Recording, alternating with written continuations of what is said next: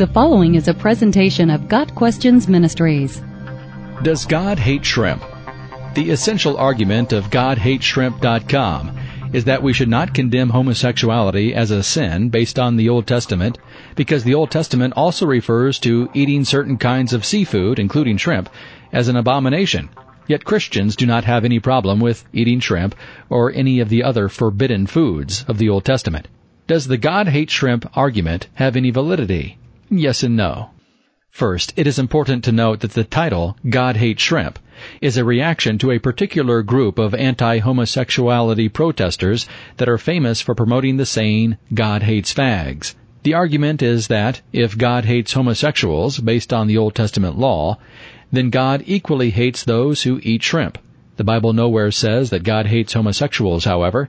There are lists and things that God hates in the Old Testament, See Proverbs 6 verses 16 through 19, and homosexuality is not on that list. Yes, homosexuality is a sin, and yes, God hates sin.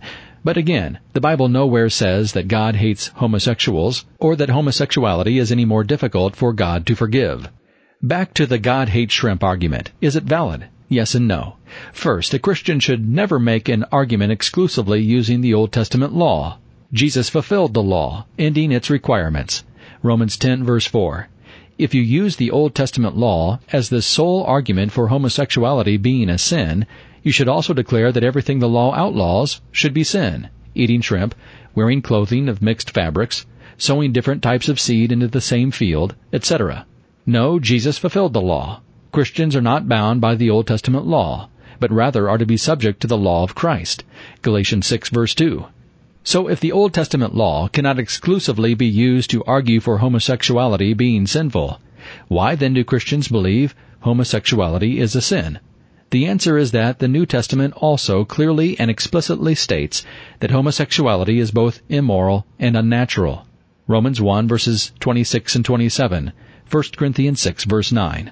The New Testament confirms the Old Testament command against homosexuality, explains why the command existed, and argues for why homosexuality should continue to be considered sinful. What then about shrimp? Does God still hate shrimp? No.